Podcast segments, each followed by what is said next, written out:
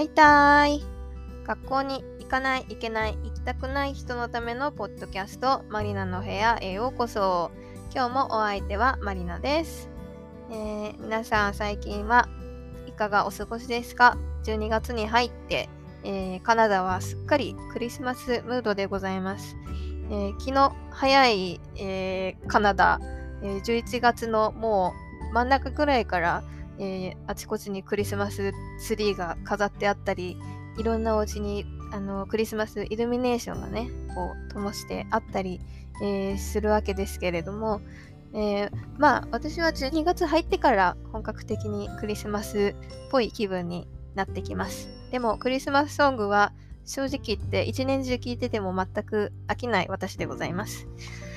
はい、えー、今日のテーマなんですけど今日は片付けられなかった私、えー、ということでお話ししていきたいと思います。えー、皆さん片付けは得意ですか？苦手ですか、えー、私は苦手です。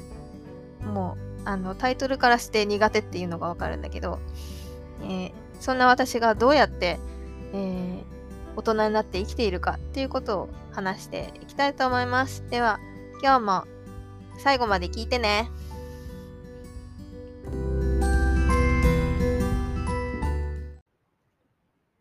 はい。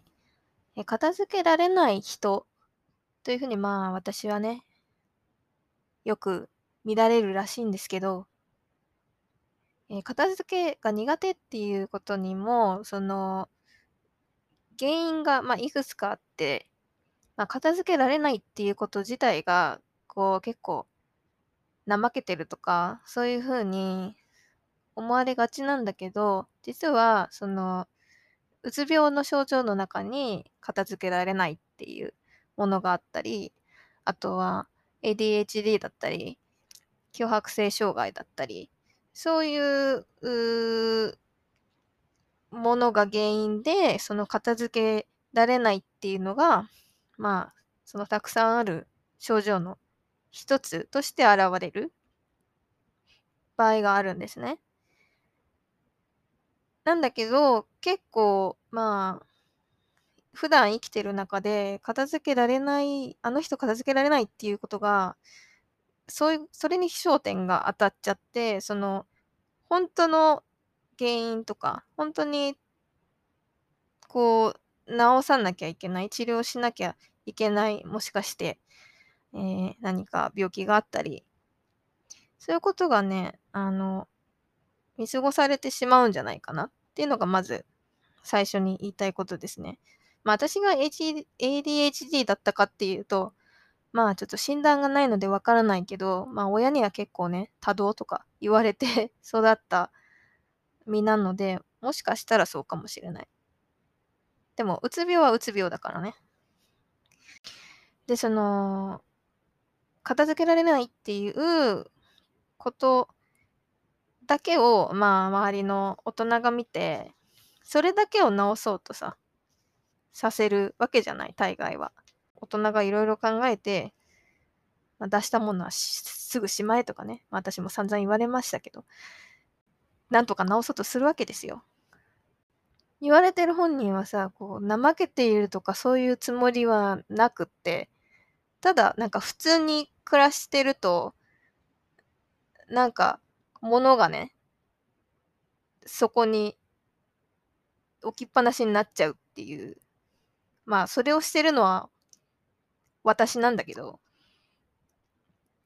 でも、私的にはちょっと言い分があって、例えばさ、こう、こう漫画とか本を読むときに、私はこう、何冊もこう引っ張り本棚から出してきて、まあ自分が読みやすい好きな家の中のこう好きなスペースにこう陣取ってとにかく読んでいくわけね。で読んで読み終わったあこれから読もうと思ってる本と読み終わった本がまあその自分の周りにこう広がっていくわけですよ。でそれをえっ、と、読ん、ずっと一日読んでるわけにもいかないから、まあ、ね、うん、ご飯食べたり、それこそ、そう、なんだろう、こう、出かけたり、こう洗濯したりとか、そういう風にしてまた戻ってくるわけね。この本の、私が読んでるその本のスペースに。の一日にさ、こう何回もさ、行ったり来たりするからさ、そのいちいち読んで、置いてあるものをさ、いちいち本棚にしまいたくないのよ。それがなんか手間というか。で、そうしてると、出しっぱなしにしてるって言われるのよね。本人的にはこう、なんか出し入れする方が、え、めんどくさい。え、なんかすぐ読むのに、しまうの？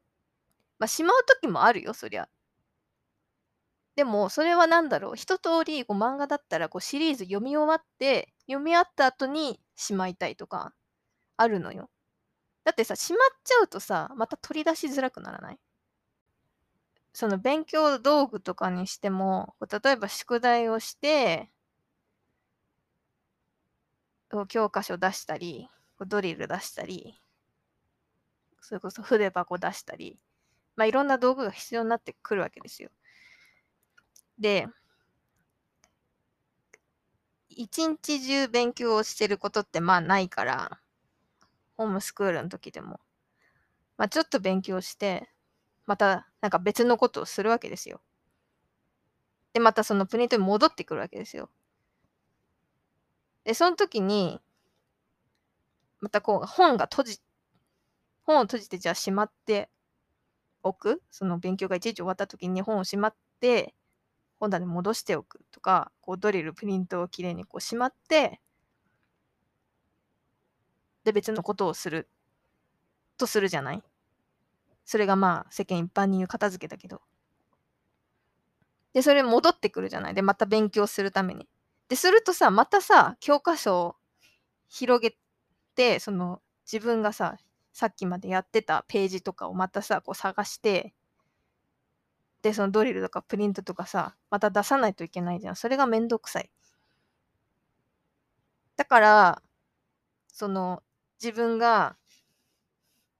こう、ページをね、開いておいたらそのままにしておいて、で、また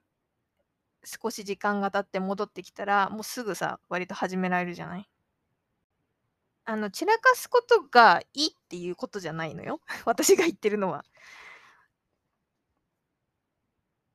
ただ、その、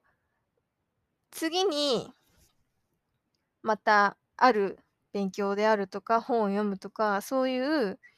あの、アクティビティを始める際に、始めやすくしてるという考え方もあるっていうことを今言いたかっただけ。はい。じゃあ、そんな私が、えー、どうやって片付けを今現在しているのか。えー、そりゃね、片付けが大得意にはなりませんよ。なりませんけど、まあ、大人になって、その自分が、その、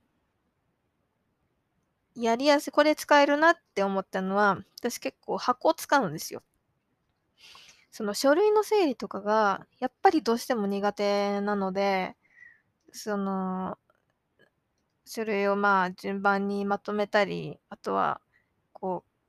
レシートとか、そういうのを、こう、きれいにさ、ファイルして挟んでおく人がいるじゃないですか。私は、もう、そういうことができないっていうか、やりたくないので、その箱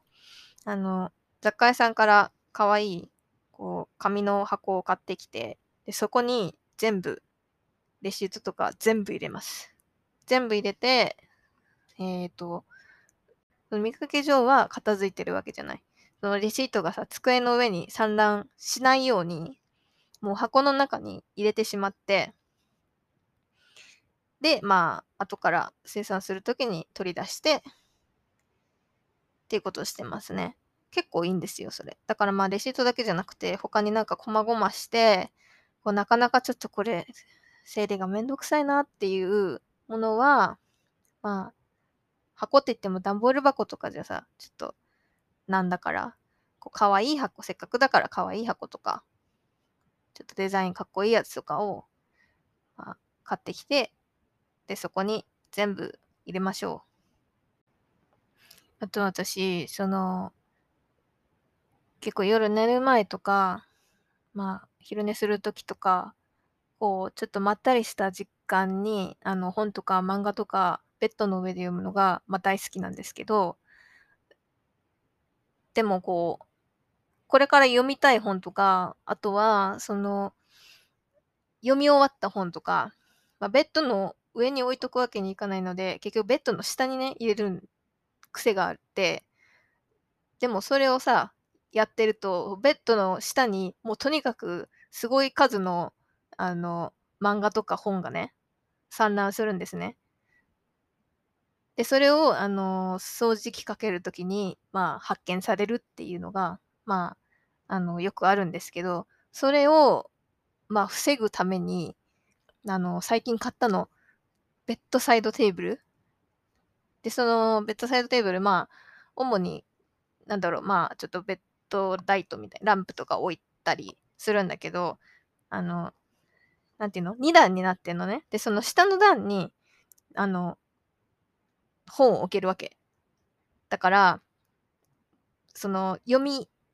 終わった本、私が読み試したい本をもうベッドの下に置いとかないで、そのベッドサイドテーブルのその2段目に置くようにしたの。したら、まあ多少は積み上がってるけど、でもベッドの下に本が散らばって、埃かぶるよりは、全然いいの。すっきりしてるし、あと掃除機かけるときも、もう、あの、出てこなくなった本がベッドの下から。だから、ちょっとそのやり方にはね、結構満足してます。まあ、こんな、えっ、と、ちょっとした、あの、自分の、あの、ちょっとした癖をね、あの、知るっていうことと、あとは、そうね、それを知った上で、あの、どういうふうに解決していこうかなって考える、考えてみることは、えー、大事かなと思います。単に、その片付け方とかもさ、やっぱり、その人それぞれにやりやすい、やりにくいがあるから、その周りが考えるとか、世間一般が思う片付け方をやってみたり、強要されてもうまくいかないことってあると思うんですね。だから、まあ、あなたにとって一番やりやすいユニークな片付け方を見つけてください。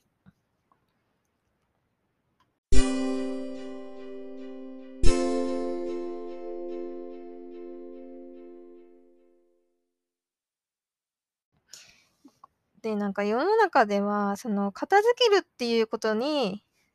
やたらね、こう、美学があると思うんですよ。だって、片付けるっていうことは、まあ、一つの、その自分が、なんだろう、日々の生産活動の一つであるわけじゃない？でも、その生産活動の中には、それこそ、あの、例えば学生だったらじゃあ勉強するっていうことにしよう。勉強するっていうさ、生産活動があるわけじゃない？で、勉強するにはいろんなものが必要なわけじゃない？パソコン、タブレット、参考書、プリント、ノート、筆箱、うんぬんかんぬん。そういうのの、その、ものの出し入れがしやすいワーキングスペースを作るっていうことが、私は本当に大事なんじゃないかなって思うんです。例えばこう、綺麗にさ、並べられた本棚があったとしても、綺麗にいろんな道具が整理されてたとしても、使いやすくなくてさ、意味がないじゃない？その見た目はさ、綺麗にしまってあるかもしれないけど、そのその人によって使いやすいものの置き場所とかあるし、そう、しまってあると、なんかそれをわざわざ出して、あの、勉強する？その勉強するってもさ、あの、めんどくさい作業だからさ、できればしたくないわけよ。勉強しようっていう気になるような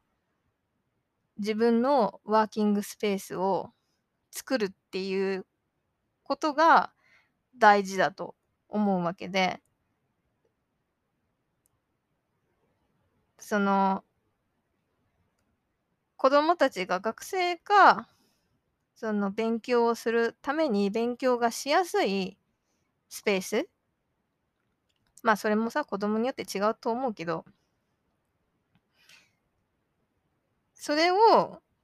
まあ大人は一緒に考えてほしいなって思う。片付けなさいって言う前に。その片付けようっていうのも、家の中で、じゃあ、まあ、他に家族が一緒に住んでるよね。で、一緒に使うものがあるよね。例えば、まあ、お風呂とかトイレとか、あとはそのダイニングエリア、その食卓とか、あとはまあテレビの周りとか、そのみんなが座るソファーとか、そういうところを、まあ、散らかしてたら、それはね、言っていいと思う。ここみんなが使うところだから、あなたのものをこんな風に置いておかないで。それは言っていいと思う。だって、自分の、そこは自分の場所じゃなくてみんなが使うところだから。でも、その子供の部屋とか、その子供が使ってる机とか、その子が使ってる机とかが、まあちょっといろんなもの出てるなっていう時は、あんまりすごい片付けろって言わないでほしいなって思います。なんでかっていうと、その大人には散らかってるように見えるかもしれないけど、もしかしたら子供にはその使いやすい状態になってるのかもしれないわけじゃない。でもなんかプリントがさ、バサバサバサってこう、なんかごちゃごちゃしてる。で、参考書が結構、なんかいろんな教科がもうあちこちに重なってる状態を見て、大人は片付けなさいって言いたくなるけど、でも子供的には、そこ、その本がそこにあるとか、そのプリントが今やってるプリントがどこにあるとか、多分大体分かってるような気はする。まあ、私の場合はそうだから。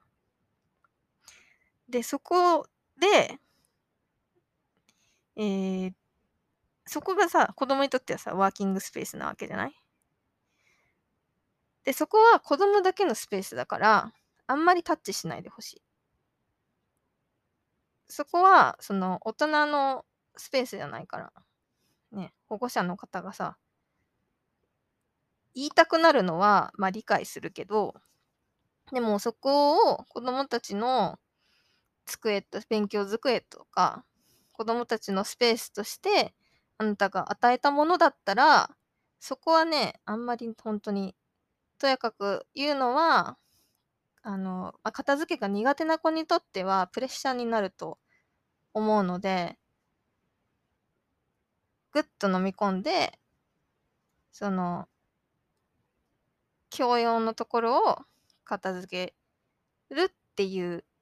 風にしてほしてあげてほしいですね。それはあの、片付けが苦手な人からのメッセージです。で、あともう一個は、その部屋の中に散らかしても良い場所を作るっていうのを一つあると思います。部屋部屋っていうか、部屋でもいいし、家の中でもいいけど、ここは片付けなきゃいけない部分とか。なんで片付けてた片付けてる方が、その普段使いやすいから、そのスペースが。じゃなくて、どっちでもいい部分は、まあ、その何広くなくていいけど、ここは別に散らかしててもいいよっていうあの、場所を作ってあげると、まあ、大人もそれ散らかってても、その部分が散らかっててもストレスに感じないし、子供も、あそこはいいやっていう、そういうちょっと余裕が出ると思うんですよ。だからそれ結構ね、一つ考えてみてほしいですね。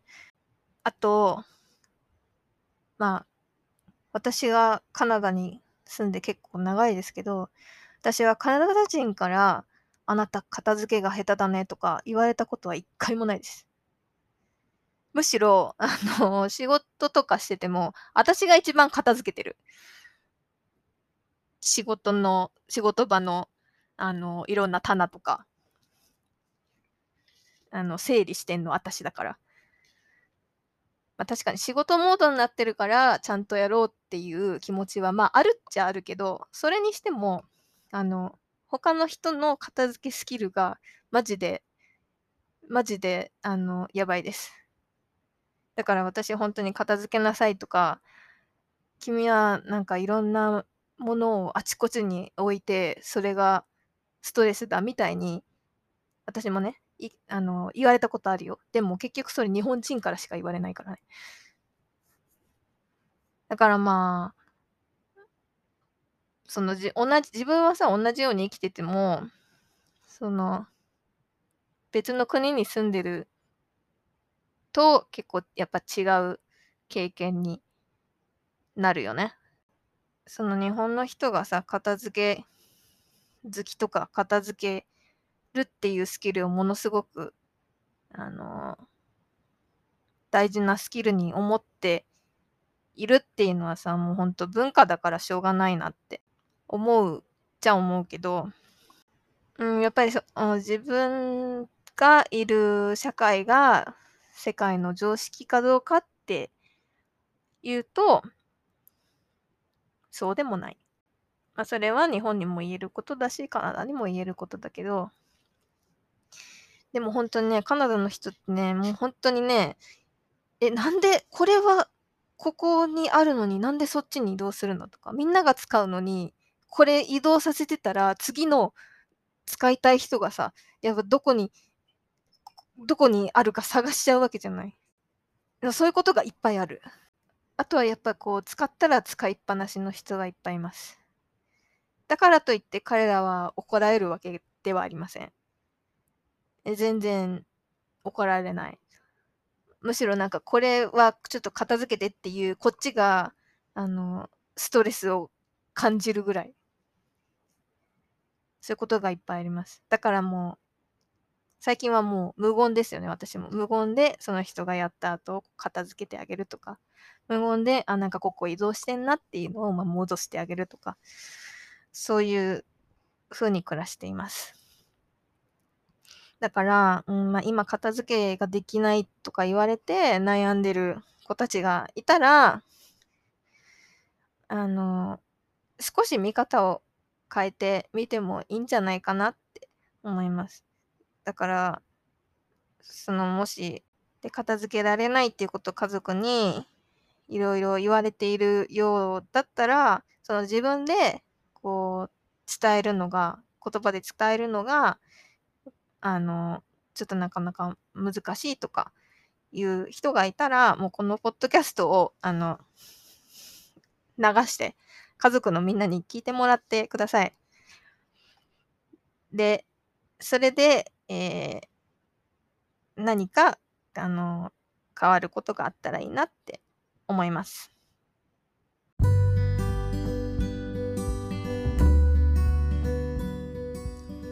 はい、ということで、えー、本日は片付けられない子だった私、